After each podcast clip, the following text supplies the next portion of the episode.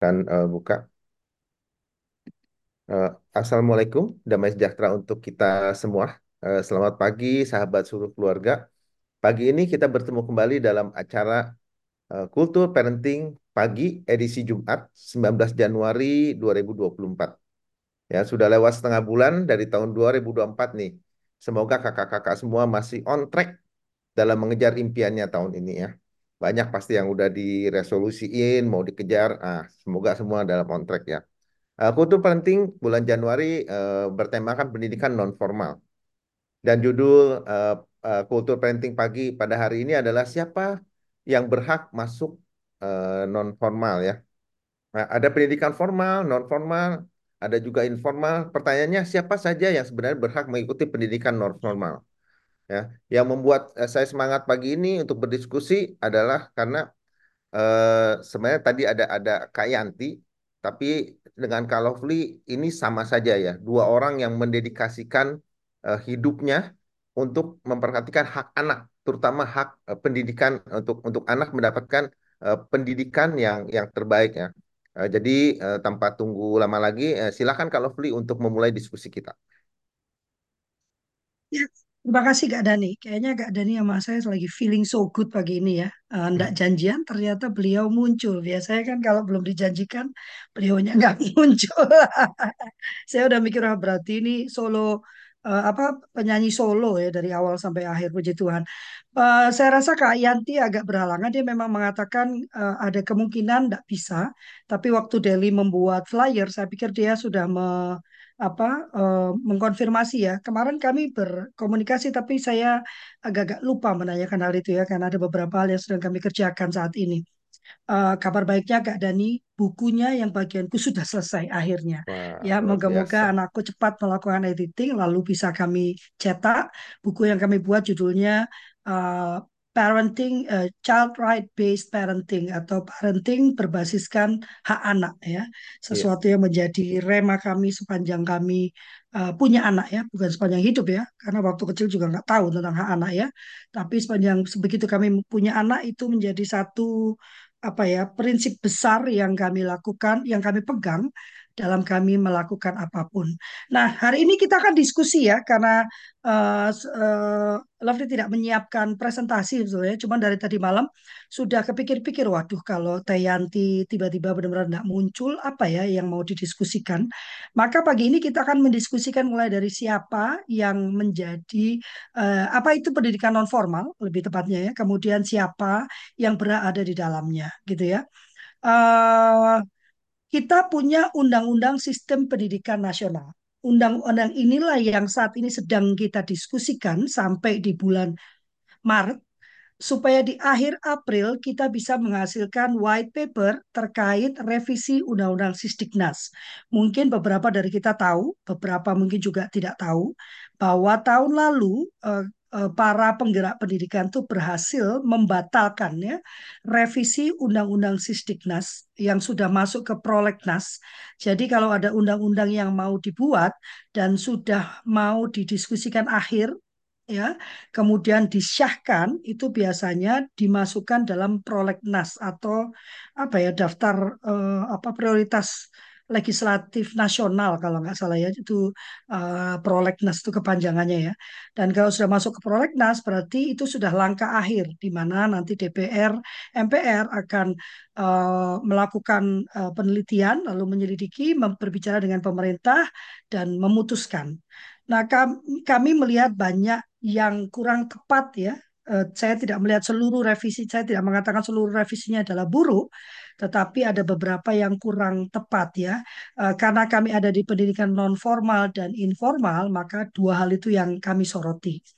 Nah, menurut Undang-Undang Sisdiknas yang sampai hari ini masih berlaku, yaitu nomor 2 nomor 20 tahun 2003 ya, nomor 20 tahun 2003 dikatakan bahwa jalur pendidikan kita itu ada tiga yaitu jalur pendidikan formal, jalur pendidikan non formal, dan jalur pendidikan informal.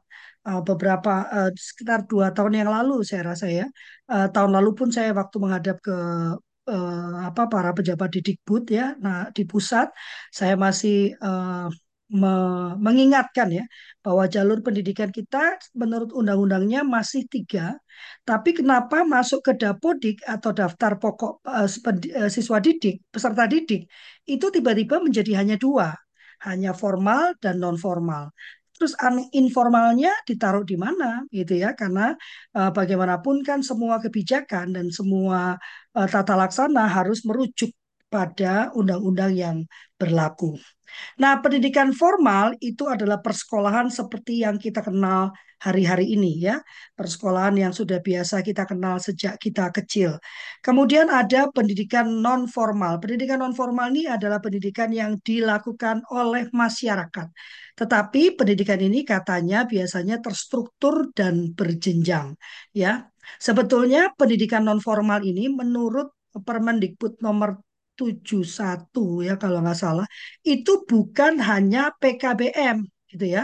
Pendidikan non formal yang termaktub dalam undang-undang dan dijelaskan oleh permen tersebut itu sebetulnya ter- waktu itu termasuk di dalamnya adalah kursus, bimbel, kelompok belajar ya Eh, ada beberapa eh, beberapa eh, beberapa bentukan eh, satuan pendidikan tapi yang terkenal ternyata hanya PKBM. Saya rasa terkenal karena fokus pemerintah hanya pada PKBM.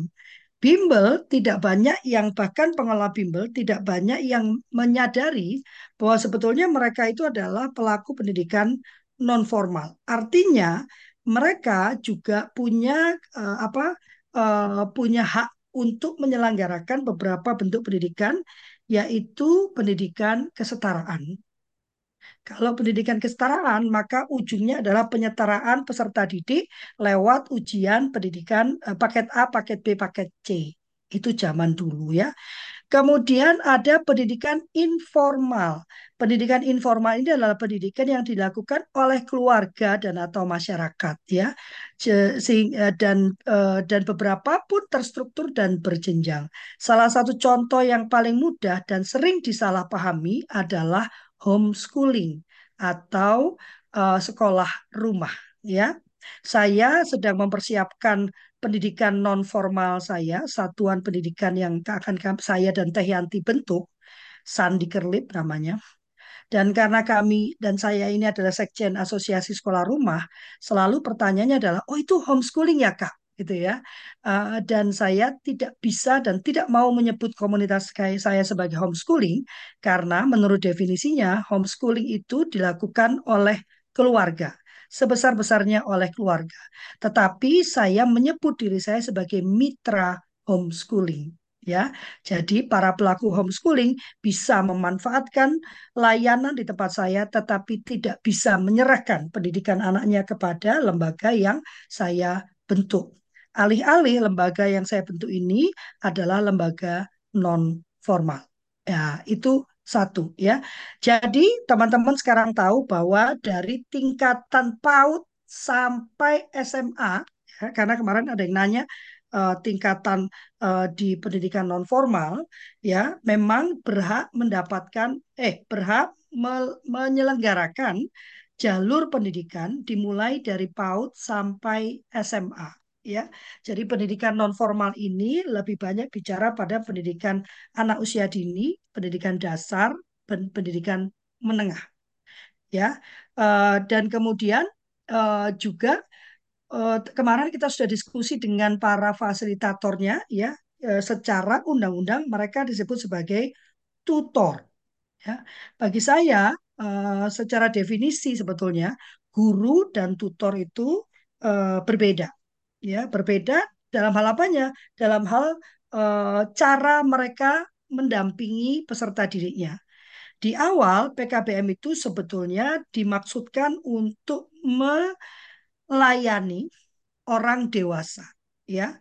Karena menurut Undang-Undang Dasar 1945 pendidikan itu adalah hak seluruh warga negara ya seluruh warga negara tidak dikatakan pendidikan itu hanya milik anak usia sekolah tetapi pendidikan itu adalah hak seluruh warga negara sebenarnya uh, amanat Undang-Undang Dasar 1945 juga menyatakan bahwa pemerintah berkewajiban menyelenggarakan.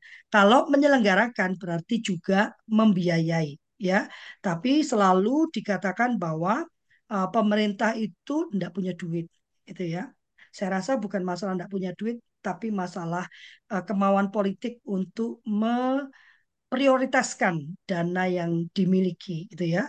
Eh, memang kemudian diatur di dalam Undang-Undang Dasar juga bahwa dana pendidikan itu harus eh, seminim minimumnya 20%. Sayangnya di dalam 20% itu masih dibagi-bagi lagi ya. Maka siapa kemudian yang menjadi berhak masuk ke dalam pendidikan non formal kalau bicara dari Undang-Undang Dasar 1945 adalah seluruh warga negara. Namun awal non formal atau PKBM itu dibentuk sebetulnya ditujukan untuk orang dewasa. Karena Undang-Undang Dasar 1045 mengatakan bahwa tujuan dari pendidikan nasional itu adalah mencerdaskan kehidupan bangsa maka pemerintah dan masyarakat sebetulnya menurut undang-undang ini punya kewajiban untuk memastikan semua warga negara mendapatkan pendidikan untuk dicerdaskan kehidupannya. Maka layanan dari non formal ini menurut hemat saya ya, eh, mohon maaf karena saya tidak sempat melakukan riset, eh, maka pendidikan non formal tidak hanya bicara tentang kesetaraan, dia juga bicara tentang keterampilan, bahkan pemberdayaan perempuan ada di dalamnya.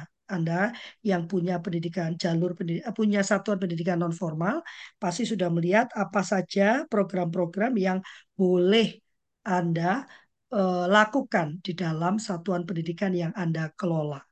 Ya, namun kemudian ini fakta mengatakan bahwa pada saat itu persekolahan mengalami kesulitan menjangkau seluruh anak Indonesia karena negara kita ini besar ya dan terdiri dari pulau-pulau. Di pulau-pulau itu saja bentuk geografinya itu luar biasa. Sementara kalau kita bicara hak pendidikan pada anak, salah satu syaratnya adalah jarak tempuh ya harus accessible. Accessible ya accessible itu bukan hanya tersedia, bukan hanya bicara uh, apa gratis, bukan hanya bicara uh, terjangkau, tapi keterjangkauannya itu juga sampai ke jarak. Ya, jadi anak itu menurut uh, tata aturan uh, apa, apa pemenuhan hak atas pendidikan, salah satunya dia tidak harus berjalan sangat jauh atau uh, berkendara jauh untuk bisa mengakses pendidikannya. Itu sebabnya saya menyepakati yang namanya apa itu namanya Kak? zonasi. Karena beberapa dari teman-teman anak saya itu bahkan harus berangkat subuh gitu Kak Dania, walaupun dengan mobil mewahnya untuk mencapai sekolah dia. Sampai di rumah itu sudah jam 7 malam. Nah, ini sebetulnya sudah melanggar prinsip uh, layanan hak atas pendidikan yaitu aksesibilitas karena sulit dijangkau oleh anak-anak. Nggak sulit kok kak, dia kan naik mobil mewah kok kak dia tidur ya. Tetap ya, harusnya jaraknya itu tidak boleh uh, jauh itu sebabnya kemudian masyarakat, pemerintah memberi peluang bagi masyarakat untuk berpartisipasi secara aktif, membuat satuan pendidikan di dekat tempat-tempat tersebut bentuknya adalah pendidikan non formal atau uh, eh, PKBM. Ya, ada gerakan untuk menyatukan saja deh yang namanya satuan pendidikan itu satu aja lah, cuman beragam caranya. Permasalahannya Bapak Ibu Saudara, kita belum sampai ke tahapan itu.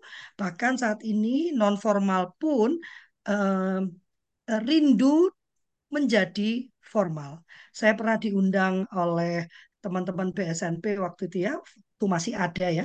Sekarang kan sudah nggak ada ya. Uh, saya diundang oleh teman-teman BSNP itu, lalu uh, diajukanlah oleh mereka standar ya, standar uh, nasional karena kita tuh kan punya standar nasional ya. Nah, Eh, dan saya secara tegas menyatakan bahwa teman-teman saya yang tergabung di Asapena ini mungkin sombong-sombong tipis ya. Teman-teman yang tergabung di Asapena itu bukan tidak punya kemampuan untuk membuat sekolah.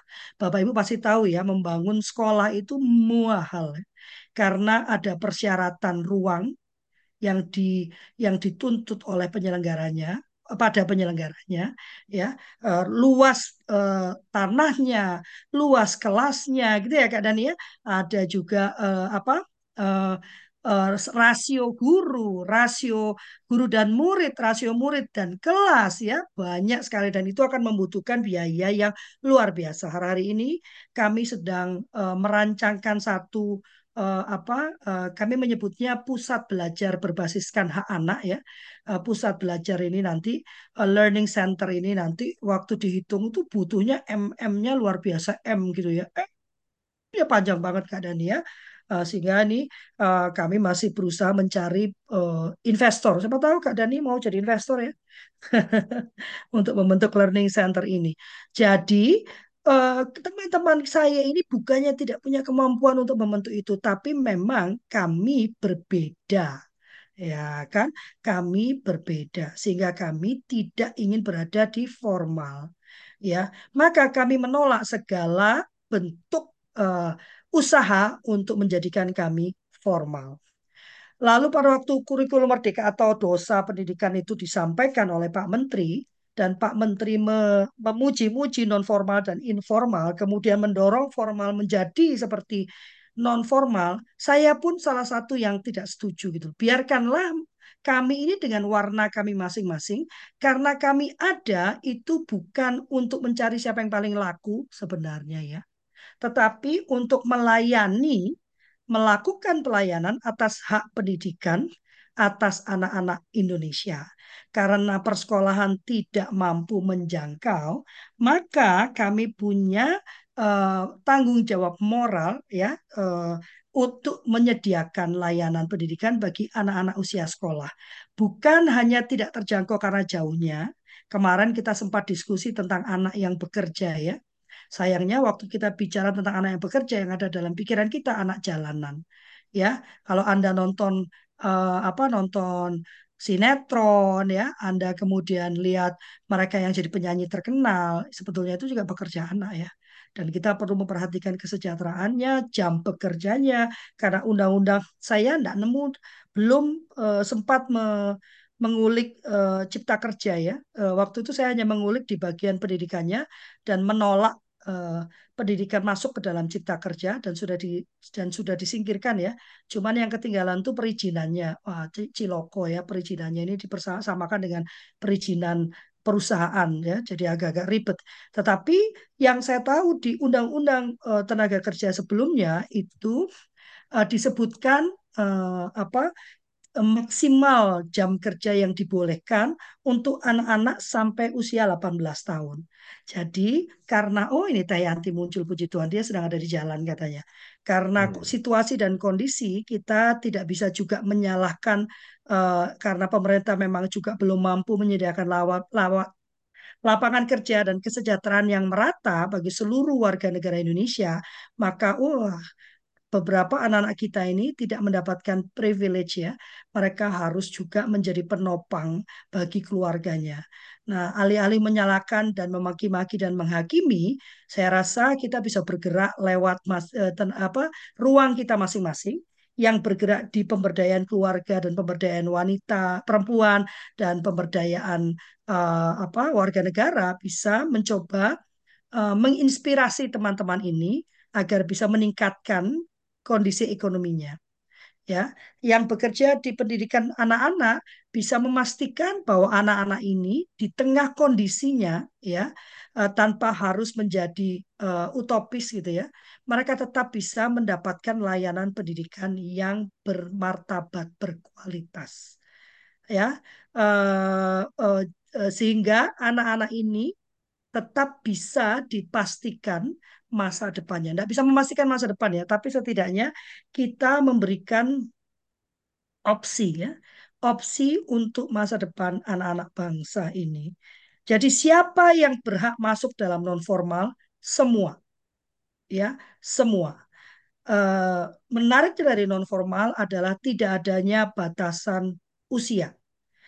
Non formal mencakup mulai dari anak usia PAUD sampai orang dewasa yang ingin mengejar ketertinggalannya baik dalam kesetaraan atau akademik atau juga dalam keterampilan dan pemberdayaannya.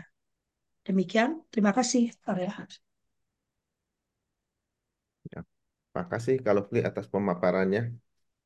Eh, mungkin ada kakak-kakak di sini yang mau menanggapi ataupun mau bertanya, silakan. Karena kita bicara tentang eh, pendidikan non formal dan tadi sudah dijelaskan bahwa semua anak berhak ya dan eh, jadi ini berhubungan dengan anak-anak kita. Jadi kita silakan untuk kita berdiskusi bersama. Tapi nantinya keluar lagi ya kalau Fli. Kayaknya ke- karena dia di dia itu ada di Kampar dan menuju ke desa, jadi pasti Oh, sinyalnya ya. Ya sinyalnya kurang bagus ya. Ya silakan. Jadi, tapi itu non formal maupun informal itu masuk ke dalam dapodik ya, Eh, nah, itu tadi Rafli? yang ada di Dapodik. Tadi kan saya sampaikan bahwa saya juga melakukan protes ya, mengingatkan. Saya saya nggak suka protes ya. Saya mengingatkan kepada teman-teman di Dikbud bahwa jalur pendidikan kita itu kan ada tiga, formal, non formal, informal. Menariknya begitu masuk ke Dapodik itu jalurnya cuma dua, formal dan non formal. Informalnya ketinggalan. Teh Oh, Yanti bisa mendengar saya kah? Jadi kesimpulan tadi yang saya sampaikan adalah eh, siapa yang berada di dalam pendidikan non formal adalah seluruh warga negara Indonesia teh. Baik itu usia sekolah, PAUD sampai eh, apa eh, sekolah eh, eh, menengah ke atas, menengah atas, eh, ba- tapi juga orang dewasa yang ingin eh, mengejar ketertinggalannya, yang ingin menu, me- me- em, apa eh, mendapatkan keterampilan-keterampilan baru ya. Ayo, teman-teman, ada yang mau bertanya kah ya? Jangan nanti kami berdua Ya, diskusi, Anda nonton. nah, ada nih Kak Ema, silakan Kak Ema. Ya. Silakan, Kak Emang. Selamat pagi, Assalamualaikum. Terima kasih Kak Lafli. Waalaikumsalam. Luar biasa. Saya waktu itu memang akhir-akhir ini nggak banyak ngikut, mengikuti, tapi saya saya tahu, saya tangkap sedikit. Tapi tadi saya bil, saya memang terpanggil ya Kak Lafli. Lihat di sekitar tuh anak yang nggak sekolah, anak yang dulu waktu saya buka sekolah juga gitu. Saya deketin anak-anak yang nggak mampu, saya ajarin ma- main. Maksudnya terutama terutama main ya mungkin dari dari fun cooking nanti sampai ke budi pekerti dan seterusnya dan sampai saya punya sekolah. Tapi sekarang sekolah saya sudah tutup. Nah, saya tuh terpanggil juga kadang anak-anak belakang yang cara bicaranya ya Allah tahu sendiri ya yang kasar, kotor itu orang tuanya itu soalnya juga begitu ya melakukan kekerasan. Itu suka saya ajak nanti Bu Emma panggil saya panggil saya ajak. Cuman saya kebetulan memang tinggalnya di komplek. Kalau yang dulu saya tidak di komplek, kalau di sini di komplek. Jadi kita kan agak nggak mudah ya kalau mau masuk masukkan anak-anak yang anak-anak keluar untuk belajar di. Tapi saya juga ada tempat ya saya tuh terpanggil. Tempatnya juga lumayan itu. Maksudnya saya tuh pengen Kak Lafi, cuman ya nanti mohon bimbingannya biar bisa memanfaatkan tempat saya ya lumayan kok tanahnya. Dan pagi itu kosong. Saya kebetulan ada kedai. Kalau sore sampai malam buka. Nah saya tuh mau kalau dibimbing pengen ngajak anak-anak yang sekitar saya. Tapi kalau nggak diarahkan atau apa nanti kan takut ya. Ya dulu saya memang udah pengalaman, tapi sekarang kan saya sudah lama enggak. Jadi yang Kak Lafi tadi sampaikan tuh informalnya katanya pemerintah tidak ini ya, maksudnya undang yang masuk di Podik ya Dapodik yang formal dan non formal. Yang informalnya tidak. Sedang yang Kak Lafli sama Teh Yanti mau laksanakan tuh pendidikan informalnya ya. Jadi bagaimana langkah kalau saya mau berbuat atau mau biar bisa terjun ke masyarakat terutama untuk anak-anak yang tidak sekolah saya mau bimbing itu aja. Terima kasih mohon pengarahannya apalah masukannya apa ya ilmunya dan sebagainya. Terima kasih itu aja Kak Lafli. Makasih Silakan Terima kasih. Kak Emang. Ya, eh, Non formal dan informal. Ini definisi layman ya, de- definisi gampangnya saja ya. Eh, supaya mudah karena eh, yang akan kami bentuk itu bukan informal ya. Jadi kalau gampangnya ini, kalau teman-teman itu membentuk eh, punya tempat, lalu Anda mengumpulkan anak dan di dalamnya itu ada biaya. Jadi faktornya biaya, lalu dikumpulkan itu non formal. Makanya dan saya sepakat gitu oleh dengan pemerintah ya. Maka Anda harus punya lembaga mendaftarkan diri. Mengapa? Karena Anda itu menarik dana masyarakat, ya Kak Irwan ya. Sehingga ada yang namanya perlindungan konsumen. Nah, ya Kak Irwan ya. Karena saya membayar, otomatis saya dilindungi oleh undang-undang konsumen. Ya, karena dia di pendidikan, maka yang bertanggung jawab adalah Kementerian Pendidikan. Nah, Kementerian Pendidikan nggak bisa dong mempertanggungjawab kalau dia nggak tahu Anda itu mau ngapain, apa yang Anda kerjakan. Maka ada yang namanya eh, apa? eh, bukan pendaftaran apa namanya izin, pengajuan izin, ya kan? Lalu setelah diizinkan pemerintah bertanggung jawab atas kualitas layanan yang Anda berikan kepada konsumen Anda. Ya, jadi itu non formal. Jadi kalau Anda membentuk satuan pendidikan non formal, Anda wajib. Beberapa dari teman saya itu nanti aja lah Kak, gitu ya, nanti aja bikin ininya. Saya mengampu saja. Kalau mengampu masalahnya, eh, ah, itu tadi nanti buka kamera, buka teh, silakan eh, apa eh, jump in aja, nggak usah. Oke, oke. Karena aku tahu kamu mumpung ada sinyal ngomong gitu kan. Silakan teh. Oke, eh, Kak Emma dan eh, kawan-kawan, Kak Lofi, Kak Dani, eh, Kak Irwan, selamat pagi. Assalamualaikum warahmatullahi wabarakatuh. Ini ini berbagi pengalaman saja ya. Jadi ya dalam upaya penanganan anak eh, tidak atau putus sekolah di eh, beberapa daerah sekarang yang intens di eh, di Kampar, eh, kami eh, menghadapi banyak tantangan ya, kalaupun nggak disebut eh, kendala ya.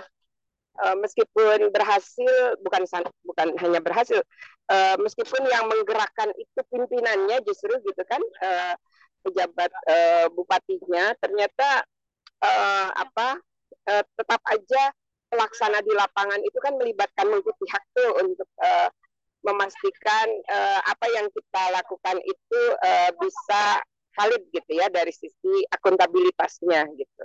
Yang terlibat di dalam proses eh, pengajuan izin operasional itu ada beberapa dinas. Pertama eh, dinas pendidikan setempat biasanya ada yang di Stikpora, ada macam-macam ya eh, ininya apa sih nomenklaturnya yang penting ada distriknya di situ. Di situ biasanya ada operator untuk ngurus eh, dapodik dan sebagainya. Tapi untuk sampai di situ kita harus harus memenuhi persyaratan yang cukup cukup jelimet cukup jelimet karena eh, ketika mungkin kalau eh, nggak tahu ya katanya sih mau satu atau sepuluh sama aja eh, eh, ribetnya sama aja ribetnya. Apalagi kalau kita tidak punya aset. Kalau kayak KMA kan punya aset tuh Eh, bisa asetnya langsung sertifikatnya eh, di di apa sih eh, ditunjukkan sebagai eh, salah satu prasyarat Eh, tapi bisa juga kita minjam. Cuma kalau kalau minjam itu eh, minimal tiga tahun jadi ada surat eh, pinjam atau hibah selama tiga tahun agar selama proses perizinan di diajukan itu eh, apa sih tidak pindah-pindah gitu ya. Eh, seperti itu. Pertama eh, itu dulu masalah tempatnya. Tidak harus milik sendiri tapi minimal eh, ini apa sih eh, eh, sewa sewa atau pinjam atau hibah apa pun itu ada surat-surat bermaterai terkait terkait hal itu dan minimal tiga tahun gitu. Dan eh, bangunan yang digunakan harus punya IMB. Jadi IMB-nya ditunjukkan gitu ya. Terus yang mengajukan harus uh, berbadan hukum dan uh, sampai saat ini masih uh, yang diwajibkan itu yayasan badan hukumnya ya. Jadi harus punya yayasan dulu. Uh, kami dari dari uh, YSKI Yayasan Sigap Kredit Indonesia uh, ini kalau KMA mau mendirikan dan belum punya badan hukum yayasan yang bergerak di pendidikan non formal uh, kami bisa membantu uh, menaungi gitu ya seperti yang kami lakukan di sembilan desa di di Kampar. Kepala desanya yang mau mendirikan PKBM, kepala desanya kami kami aktakan untuk menjadi ketua YSKI uh, di desa tersebut gitu ya. Bendaharanya juga seperti itu. Nah uh, yang berikutnya calon peserta didiknya. Nah ini yang yang uh, unik. Jadi sebelum di diurus izin operasionalnya uh, calon peserta didik itu harus benar-benar terdata ada daftarnya namanya calon ya jadi belum tentu masuk gitu ya nah inilah yang kami lakukan di beberapa daerah untuk uh, menangani anak-anak putus sekolah. Jadi pemetaan anak putus sekolahnya kami lakukan berbagai berbagai cara yang selama ini uh, apa praktek baiknya uh, berhasil di beberapa daerah itu sampai zero do misalnya. Nah, seperti itu ya. Uh, selain selain calon peserta didik, juga calon pendidik. Itu minimal ada 10 nama dengan 10 komitmen uh, yang disebutkan 10 pelajaran wajibnya lah ya uh, ininya apa sih. Di situ harus ada ada SK-nya dari yayasan semua ya. Terus hmm, ada kepala sekolahnya kalau kami sih menyebutnya uh, koordinator. Terus ada rencana induk. Rencana induk uh, ininya apa sih pendidikannya? Itu bisa kopas lah ya. Terus sama kurikulum operasional itu juga uh, harus ada.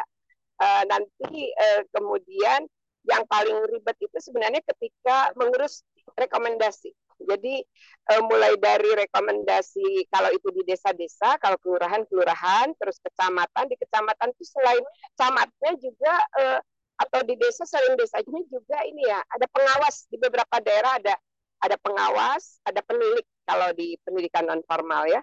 Uh, tapi di beberapa kecamatan kayak di Kampar uh, ternyata tidak punya penilik. Jadi satu penilik ada yang mengampu beberapa kecamatan gitu. Nah ini yang yang uh, mengapa jadi jadi lama karena kayak kayak petak umpet.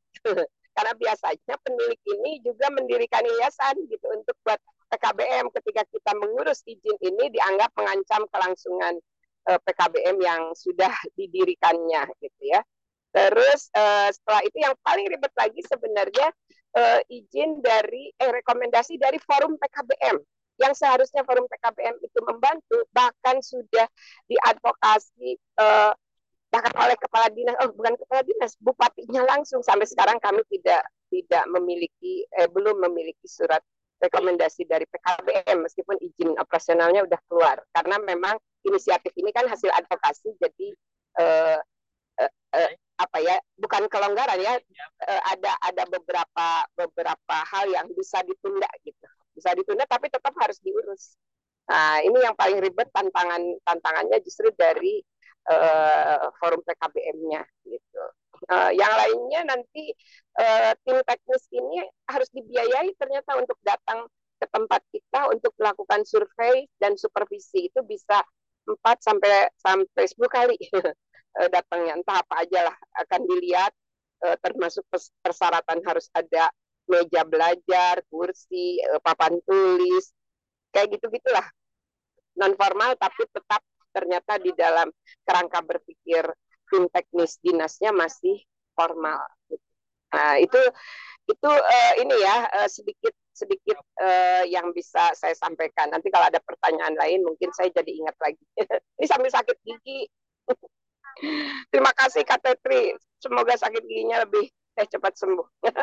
Nah itu uh, di dari sananya perlu di perlu diadvokasi ya Teh karena standar uh, layanan terbarunya sudah tidak mewajibkan ada kursi ada itunya. Iya uh, betul. Kalau betul. Memang standar layanan itu. pendidikan minimumnya itu yang baru itu sudah tidak menyebutkan itu sudah sangat betul. longgar. Memang di lapangan uh, itu tadi kalau di tingkat kepala kepala dinas hmm. apalagi pimpinan wali kota bupati karena sering dapat update info gitu uh, ini apa uh, udah paham tapi tim teknisnya ini yang termasuk uh, orang-orang PKBM-nya iya, di iya. memang PR-nya kan itu kan PKBM. selalu kebijakan uh. itu nggak sampai nggak sampai ke bawah ya padahal uh, uh, apa uh, permen permen permen terbarunya itu untuk standar layanan minimumnya uh, bayangkan kami yang informal aja menyetujui gitu. Berarti kan sudah sangat sangat longgar ya. Iya, iya, sudah sangat longgar. Sudah sangat apa tidak uh, mengikat gitu. Tidak ada lagi ruang uh, berapa kali berapa, sudah lebih seperti yang kita mau teh.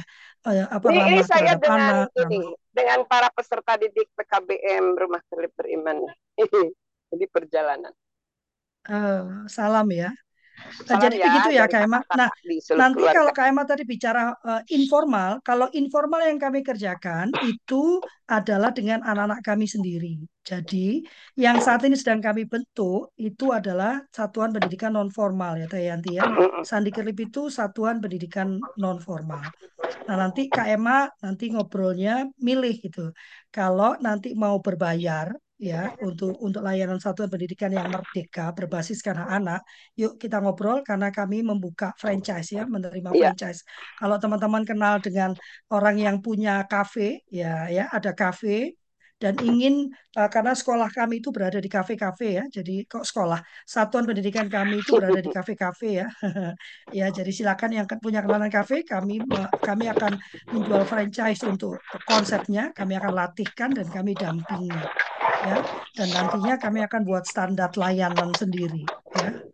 Ayo Kak Dani, mau gabung nggak? Ada itu, ada yang nanya di chat, eh, Kak Sukendro ya. Pertanyaannya, apakah PKBM boleh untuk anak berkebutuhan khusus? Adakah peraturan yang Boleh mengatur ini? banget, tidak ya, ada boleh larangan banget. untuk semua semua anak eh semua Iya, usia boleh ya. Eh, banget. Nah, tuh. ini yang teman-teman di PKBM belum mau atau belum tahu, saya nggak tahu ya. Jadi kalau teman-teman tuh ada di PKBM menerima anak berkebutuhan khusus, tidak kemudian anak-anak ini dipaksakan mengikuti kurikulum yang ada. Kalau dinasnya masih ngomong itu, ayo kita advokasi sama-sama. Karena sebetulnya saat ini direktoratnya sudah satu. Eh, Pendidikan masyarakat dan pendidikan khusus itu satu direktorat. Artinya, sebetulnya teman-teman PKBM yang melayani anak berkebutuhan su- khusus boleh mengakses kurikulum anak berkebutuhan khusus. Ya, Ya, ini sudah saya tanyakan. Iya, contohnya yang kami lakukan itu dari 1952 calon peserta didik, 539-nya anak berkebutuhan khusus yang tidak pernah sekolah.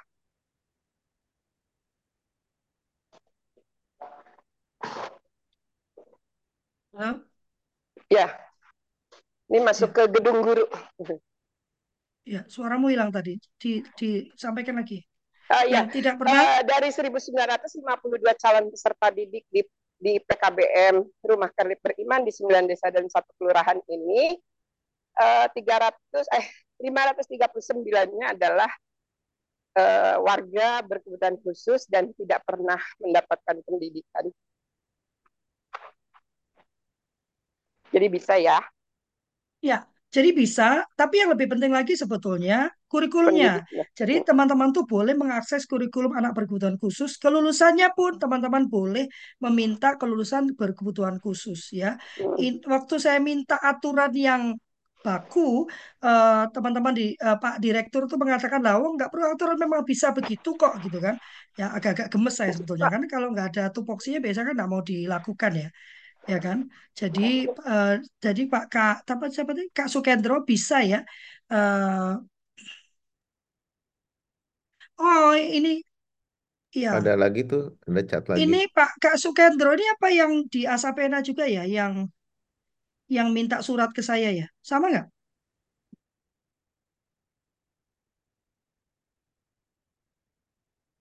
Ya, ini perlu diadvokasi, Kak ya. Memang eh, saya sedang menyiapkan surat untuk eh, Pak eh, Wali Kota ya, karena sebetulnya tidak ada itu eh, yang mengatakan bahwa PKBM tidak boleh menerima anak ABK itu tidak ada. Memang eh, apa eh, kalau bikin SLB itu masih formal jatuhnya.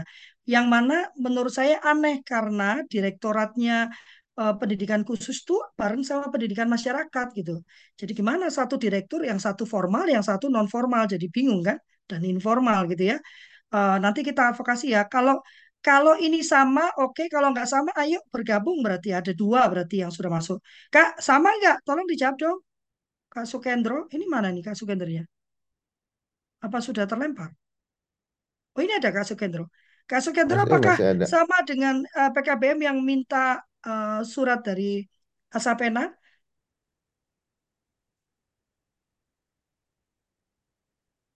Kalau nggak sama, nanti eh, silakan kontak saya ya Kak. Saya nggak tahu nih nggak menjawab ya. Nanti kita baru nanti eh, Asapena akan melakukan advokasi ya, Eh, karena sebetulnya tidak boleh harusnya bahkan di- di- didukung oleh pemerintah daerah karena uh, apa uh, uh, ada inisiatif masyarakat untuk melakukan pelayanan terhadap anak berkebutuhan khusus ya. Uh, udaranya dingin-dingin panas di uh, di Tangerang jadi saya mulai bersin-bersin. Begitu ya Kak Sukendro. Uh, uh, kita akan bantu advokasi ya di Medan.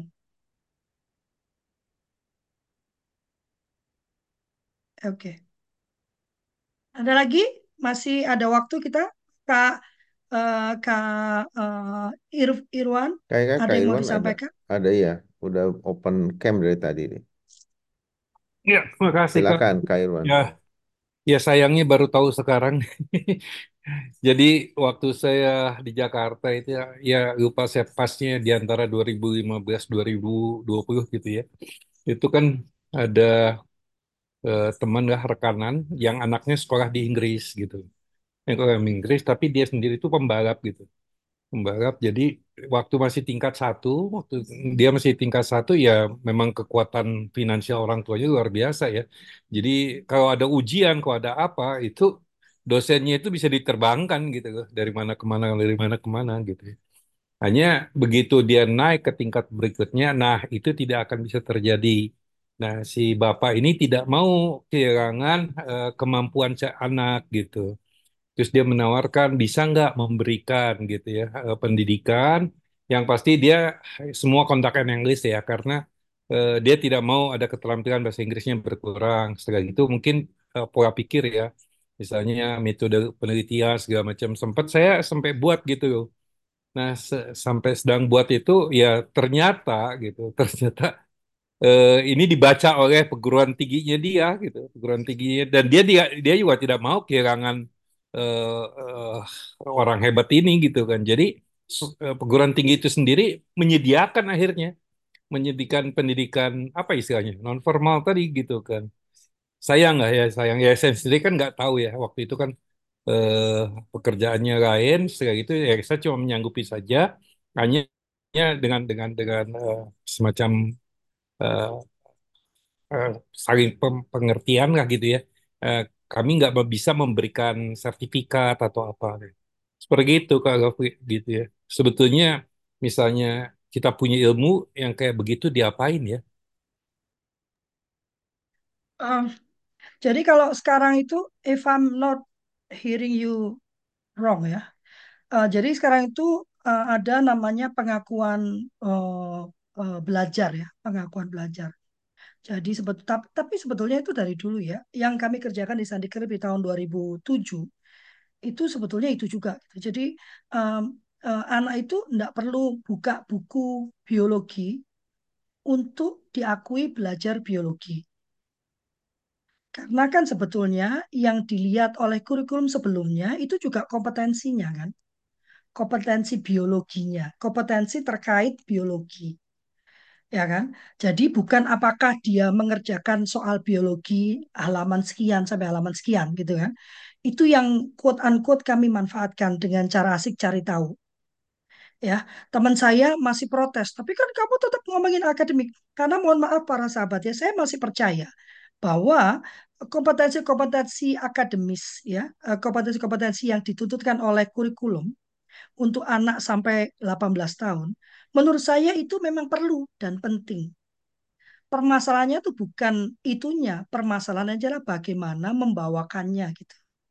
Yang saya proteskan bukan masa anak harus belajar matematika dengan dia belajar eh, apa sopan santun Bapak Ibu Saudara, kalau anak-anak itu memahami keilmuannya dengan benar, maka dia menjadi manusia yang penuh dengan penghormatan. Kalau anak itu memahami matematika dengan benar, saya itu paling benci datang ke eh, apa eh, layanan publik, Kak Irwan. Karena layanan publik itu mau swasta mau negeri, itu adalah tempat yang paling tidak bisa saya prediksi. Benar ya Kak Irwan ya? Kalau ke mana-mana kita bisa prediksi. Apalagi sekarang ada GPS itu sangat menenangkan buat saya. Saya sering dimarahi pacar saya, kamu tuh nggak tahu jalan. Apa-apa pakai GPS gitu ya. Padahal saya lebih tenang karena saya tahu, oh dua jam lagi saya sampai, oh satu jam lagi saya sampai gitu ya. Oh akan ada macet. Itu yang membuat saya tenang, so Mungkin saya tahu jalannya, tapi saya lebih tenang karena saya tahu berapa lama waktu akan saya saya habiskan ya.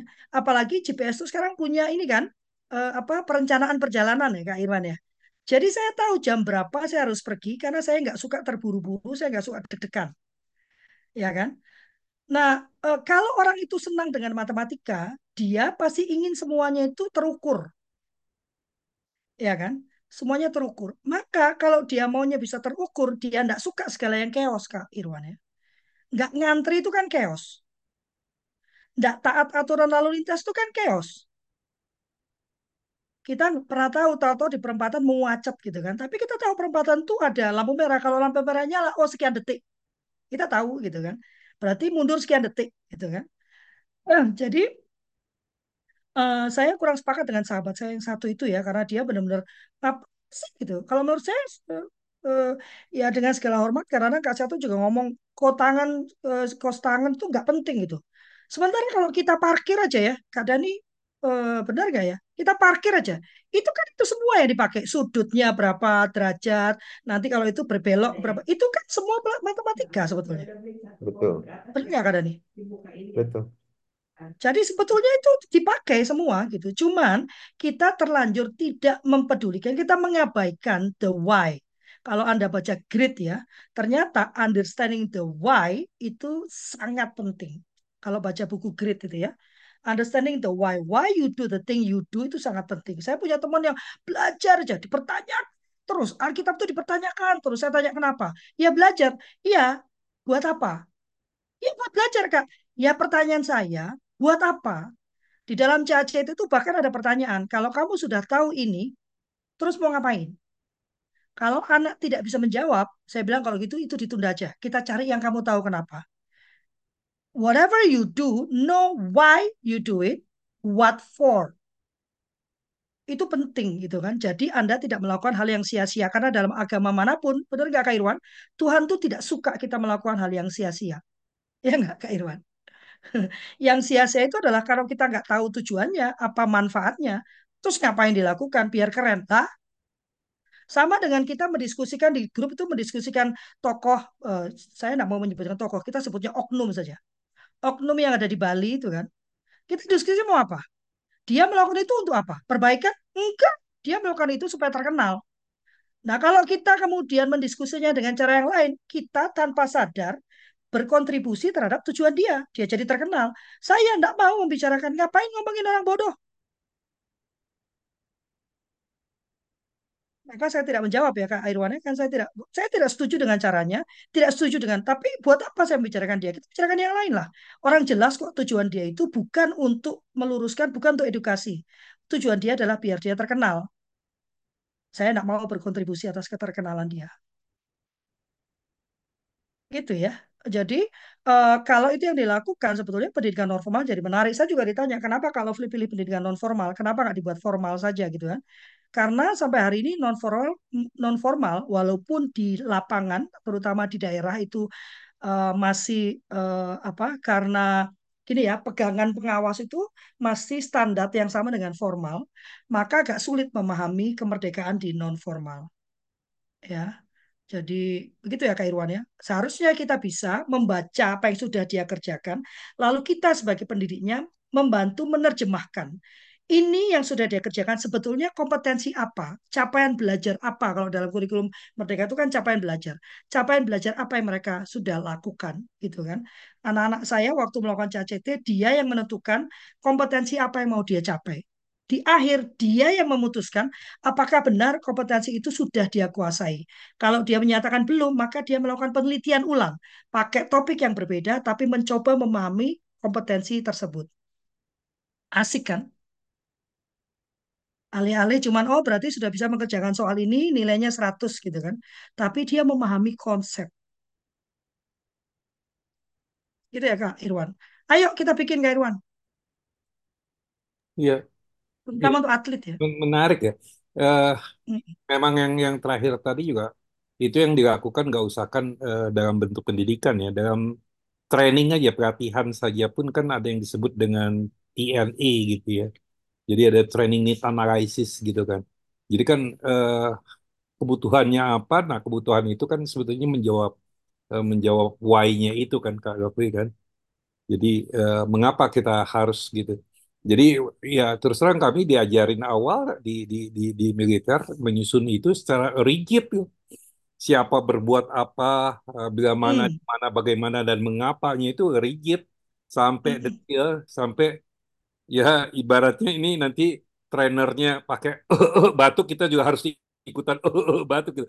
Kayak bercanda itu sampai gitu, sampai rigidnya gitu ya. Jadi Hmm. eh, eh, membuat waktu itu ada simulasi games gitu ya kayak Bungalow gitu kan jadi kan itu ada misalnya ada bisnis games gitu ya pertama dia dia dia melatih diri dia untuk melihat kemampuan dia ternyata dia punya punya kemampuan untuk membuat yang akurat jadi nanti diperiksa diperiksa itu betul-betul akurat ini tidak diterima ini tidak diterima ini tidak diterima yang diterima ini jadi dia bisa mengukur sebetulnya kemampuannya berapa nah setelah itu dia disuruh membuat target dia disuruh membuat target. Nah, dia sesuai nggak? Smart target dibuat nggak gitu. Jadi nggak bukan Ya. omong-omong aja gitu kan.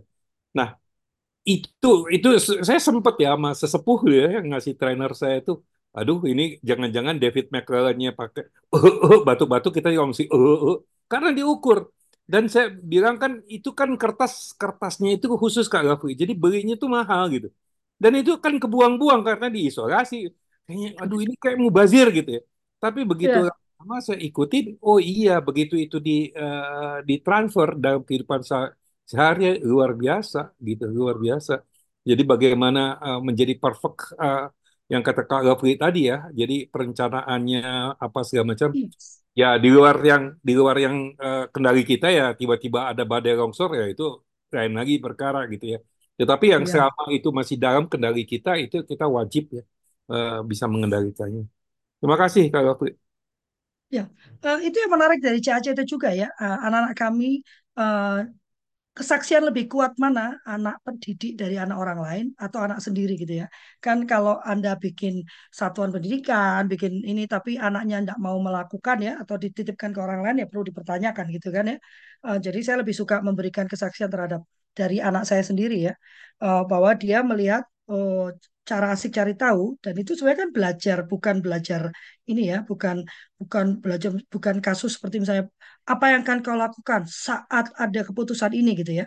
Tapi memang cara asik cari tahu itu sebetulnya eh, kami ingin eh, menyusun struktur berpikir, Kak Irwan ya. Saya tuliskan di buku saya itu ya yang terakhir ya, bahwa sebetulnya kita tuh kan eh, mempersiapkan anak menghadapi kehidupannya ya. Tapi sedapat mungkin kita mencoba untuk me- me- memprediksi, eh, namanya memprediksi ya, memprediksi masa depannya ya, 20-30 tahun di depan kita. Nggak akan bisa. Karena apa yang kita bayang, yang kita anggap tidak mungkin dengan kondisi sekarang apalagi dalam waktu lima tahun terjadi gitu ya kan Kak Irwan ya perubahan disrupsinya apa apa Fukabani ya Fukabaninya itu kan luar biasa dan sekarang-sekarang ini kan makin luar biasa gitu. Maka menurut saya absurd kalau kita uh, fokus pada oh dia mesti bisa ini karena nanti ini yang paling ini loh. Kalau tujuannya hanya nanti dia nggak bisa kerja loh. Dia perlu keterampilan ini supaya dia bisa kerja. Nanti nanti bisa gajinya gede. Maka Anda akan melakukan sesuatu yang sia-sia gitu loh. Karena kita nggak pernah tahu. Kita nggak tahu. Uh, dulu uh, semua anak masuk ke komunikasi karena waktu itu kan pariwisata booming ya banyak PR, banyak ini ya, masuk ke perhotelan semua. Dor, selesai. Ya kan? Terus zaman saya itu IT, bukan bukan. Setelah saya itu IT, ya. Semua anak dimasukkan ke IT, programming karena waktu itu booming ya, uh, uh, Silicon Valley, uh, whatever it is ya. Boom, begitu anak kita lulus, boom, nggak ada lagi. Wah, nganggur semua. Ya kan? Yang masih sampai hari ini dipercayakan kayak dokter. Oh, ya kan? Kan Kenapa sih anaknya dimasukin kedokteran biar kaya? Ayolah, enggak usah bohong kita ya. Supaya bisa membangun anak, bohong ya. Kaya. Tujuan kita kan membesarkan cuma satu, biar mereka jadi kaya. Kalau udah kaya diharapkannya ngurusin kita, ya nggak Kak Irwan? Maka kita sakit hati waktu anak itu nggak ngurusin, waktu kita jadi ya karena tujuan kita kan bikin dia kaya supaya kita diurusin. Salah ya, sangat salah ya, ya kan? Ternyata sekarang dokter banyak yang nganggur ya nggak Pak Irwan? Eh nganggur dokter-dokter sekarang. di di angkatan hanya dihapusin. Waktu itu kita sempat kebablasan di angkatan darat itu eh, Hmm. kepala rumah sakit RSPAD itu bintang tiga loh. Tapi waktu eh, waktu Du- eh, Pak Dudung itu mau di, diturunkan, nah sekarang nggak Panglima sekarang juga akan menurunkan itu karena ketinggian ya. Masa Ih, direkturnya aja bintang dua, kepala rumah sakitnya bintang tiga. Ya termasuk dari jadi senior senior dokter sendiri eh, bahwa kami masih ke bagian Timur Timur, Papua, Aceh kayak gitu. Mereka di rumah sakit, pekerjaan-pekerjaannya dokter, bintangnya jalan terus gitu kan. Kan jadi jadi nggak bikin bikin bukan kita bukan kita nggak suka adik kita eh, dapat itu ya, tapi eh, membuat ke- kesenjangan gitu, membuat senjangan. kesenjangan kepada orang yang yang yang apa ya sebagai tupoksi fungsi dari TNI betul. gitu. betul. Ah, Ya, eh, tadi saya mau mengatakan, jadi dalam buku itu saya mengatakan bahwa maka yang paling masuk akal sebetulnya dengan pendidikan berbasis anak adalah struktur berpikir anak. Mem- melatih, mengajarkan, diajarkan dulu, terus dilatihkan, habituasi ya Kak ya. Mengajarkan, melatihkan proses berpikir yang benar, proses pengambilan keputusan yang benar, dan jangan lupa adalah tata nilai, values. Call it religion.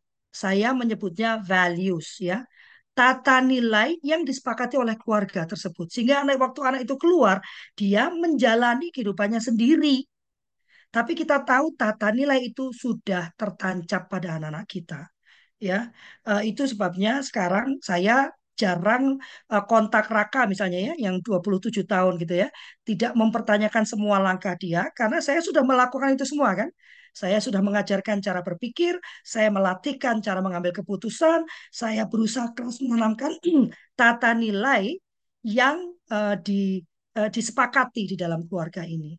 Sehingga saya percaya dan berdoa gitu ya, bahwa ke mana pun Raka, ber- Raka melangkah, karena Deli masih di rumah, eh, Raka akan memegang tiga hal yang saya ajarkan itu.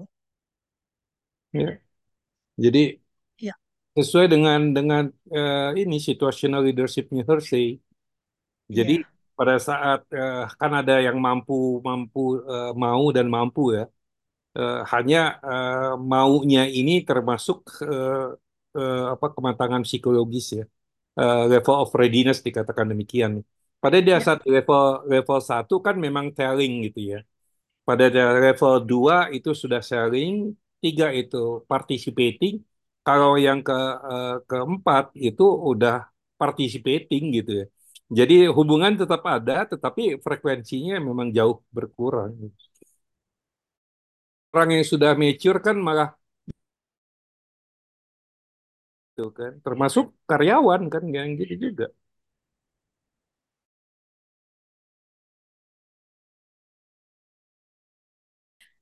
Mengapa? Karena militer tahu apa ya, batuk pun harus diikutin gitu. Karena tujuannya kan itu. Eh, apa salah satu tokoh itu yang menyindir militer tuh kan. Ya saya kan mikir ya kalau kita perang terus ya terus ke kanan ya Itu juga ya. situasi perang itu kan. Terus eh, kita harus eh, maju ke kanan. Terus semua satu angkat bukankah Hanya hanya gini, izin izin izin sedikit meluruskan eh, itu Kak Gavi. Iya, Jadi eh, dalam pertempuran gitu ya, ada ada ada iya. dandan memerintahkan kepada komandan kompinya, komandan kompi di sana eh, eh, musuh kamu serang gitu ya. Terus Hmm, ditinjau itu sebelum dia pe- perencanaan pasti ditinjau. Ternyata sebelah eh, kirinya musuh itu jurang gitu ya. Dan sebelah eh, kalau kita frontal itu eh, terjal gitu ya. Jadi dia izin komandan, eh, mungkin kita lambung kiri saja karena itu frontal. Kalau lambung kiri hmm, itu akan terdesak mereka kok nggak mati. Saya perintahkan kamu frontal. Apa yang harus dilakukan oleh komandan kompi? Serang secara frontal. Karena ilmunya Danyon adalah Susdanyon, ilmunya ini harus Susdanki, beda ilmu gitu. Tetapi ada hal ya gitu ya, itu tadi berpegang teguh tapi sesuai dengan aturan. Eh, pas ditinjau, ternyata di sana sipil bukan kombatan gitu. Tidak bisa serang di situ, kom- eh, non kombatan, kita nggak bisa serang. Saya perintahkan serang, tidak komandan. Jawabannya demikian. Kan kan ada Ah, sumpah prajurit gitu ya, betul. tidak melanggar putusan pem- perintah yang sesuai dengan gitu kan undang-undang dengan sesuai dengan regulasi. Nggak semua. Ah, Contoh dalam hal yang sederhana ada PBB, ya kan? PBB itu kan ada hadap kanan kanan gitu. Tapi kalau ada perintah balik kiri itu tidak akan kita lakukan. Karena kalau ada balik kiri ah, itu kan nggak ada. Jadi kita tidak juga eh, eh, tidak mati gitu kan. Tapi kita juga di di back mind kita itu ada regulasi, ada nilai, ada hukum. Sebetulnya saya ini menjadi sama dengan orang Indonesia yang lainnya ya. Jadi saya itu mengambil keputusan tanpa merujuk pada referensi yang jelas. Terima kasih loh Kak Irwan ya. Misalnya saya ini banyak diluruskan oleh Kak Irwan kemiliteran ya. Memang benar loh Kak Irwan, itu serius loh saya dulu tentangin menwa-menwa untuk berkelahi dan berkelahi kan saya dan satu ya, ya kan? Eh, karena bagi saya kalian tuh orang kok mau-mau disuruh-suruh gitu. Ya, tapi yang saya ajak berkelahi bukan menwa bawahnya ya. Jadi yang habis ngelatih mereka suruh lompat, suruh gelu-gelu itu loh. Habis itu pulang saya ajak, saya tantang kamu sok jago sama saya aja sini kita berkelahi. Karena saya tidak paham. ya. Eh, sudah jam 8 lebih 13 Kak Dani. Tapi oh iya. aku pikir aku udah stres ya. Karena ini harusnya Teh Yanti. ap- Apakah paparanku akan cukup bisa menghabiskan waktu satu jam? Ternyata bertahan. Silakan eh, Kak Dani. Oke, udah banyak kita bahas mengenai itu. Eh, yang pasti eh, semua semua anak berhak untuk sekolah di non formal ya. Ya, eh, silakan kakak-kakak bisa buka eh, kameranya dan kita mau foto bersama, kasih hatinya yang eh, terindah. Sambil kalau saya Fis secara silakan terbuka mau minta maaf pada Pak. Pak udah pergi ya dia ya. Pak tadi yang nanya tadi ya. Karena memang saya yang eh, agak lambat ya membuat suratnya. Eh, sudah pernah buat surat sekali saya kirimkan ke pemerintah daerah eh, Medan ya. Eh, tapi enggak di ternyata abal-abal gitu ya. Katanya silahkan kirim nggak ada gitu ya. Jadi saya masih cari ininya. Terima kasih banyak Kak. Udah ya. Oke. Oh ya kalau bukunya udah meluncur jangan lupa beli lah ya. Iya, ini kalau Fri yang buat bukunya. Oke, jadi eh, kami mohon maaf sebesar-besarnya bila ada perkataan, eh, pernyataan, ataupun gestur tubuh yang kurang berkenan. Kami tidak ingin eh, menghina, menyakiti, merendahkan, dan juga tidak ingin menggurui ya. Kami hanya ingin membagikan apa yang menjadi keyakinan dan apa yang kami kerjakan dalam kehidupan hari-hari. Eh, kami berharap eh, ini bisa membantu semua kakak-kakak di sini apa yang kita diskusikan Eh, Dan jangan lupa kita lakukan ini setiap Senin dan Jumat pukul 7. Jadi silakan datang eh, dan aktif untuk bertanya ataupun berpendapat. Eh, Jadi saya tutup. Eh, Assalamualaikum dan sejahtera untuk kita semua. Selamat pagi semuanya. Waalaikumsalam. Pak Sukendro-nya masih ada tuh. Iya, sudah WhatsApp saya. Saya buatkan hari ini. Terima kasih semuanya. Salam sehat Terima selalu. kasih. Terima kasih. Pak Irwan, ayo bikin sandi kelip. Oke, siap. Oh ya, eh, yang jenderal itu Pak Irwan yang katanya mau bikin sekolah bola. Ayo dong, kita lanjutkan. Oh iya, ya. Oke. Pamit ya. Pamit juga. Assalamualaikum.